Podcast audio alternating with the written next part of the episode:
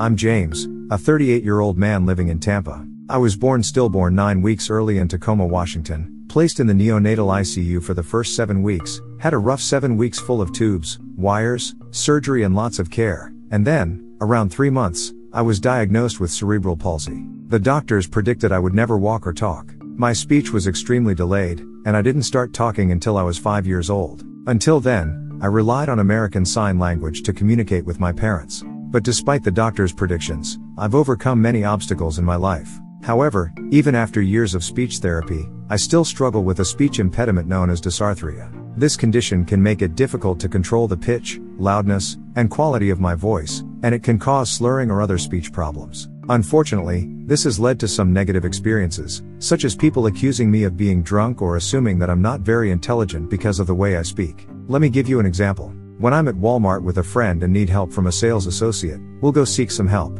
I'll ask a question, and the employee will answer my friend. My friend frequently states, James is the one who asked the question, not me, you should be talking to him.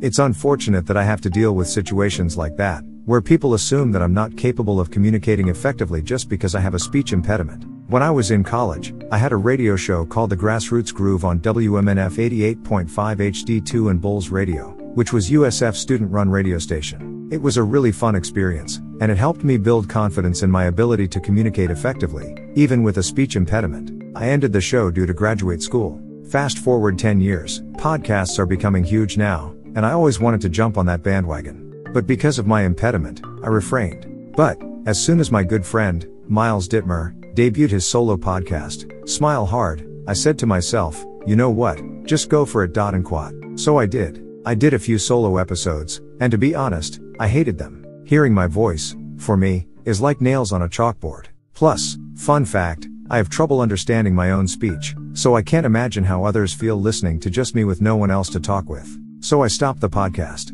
To be honest, I don't ever think I'll be able to fully accept my voice. With all the shit I get from society, it's tough. I'm currently working on this with my therapist. But at least now, I found a way to do my solo episodes and not cringe when I hear them. I began investigating if I could somehow bring ChatGPT and Speechify together. That combo is what you're listening to right now. Using ChatGPT helps me organize my thoughts and stay on track, while Speechify allows me to listen to articles on the web and improve my reading comprehension, as well as generating human like text to speech voices. This approach has allowed me to create this podcast without needing a co host or guests. It will also give people who would normally dismiss me a chance and opportunity to listen and hear me out. And people won't have to focus on my impediment. They can listen with no additional effort. I'm excited to share my experiences and stories with you and hope that they can inspire you to overcome your own challenges. It's important to remember that there are many ways to communicate and share your message with the world. Even if you have a speech impediment or any other disability, it's possible to find alternative means of communication and to build your confidence in your ability to communicate effectively.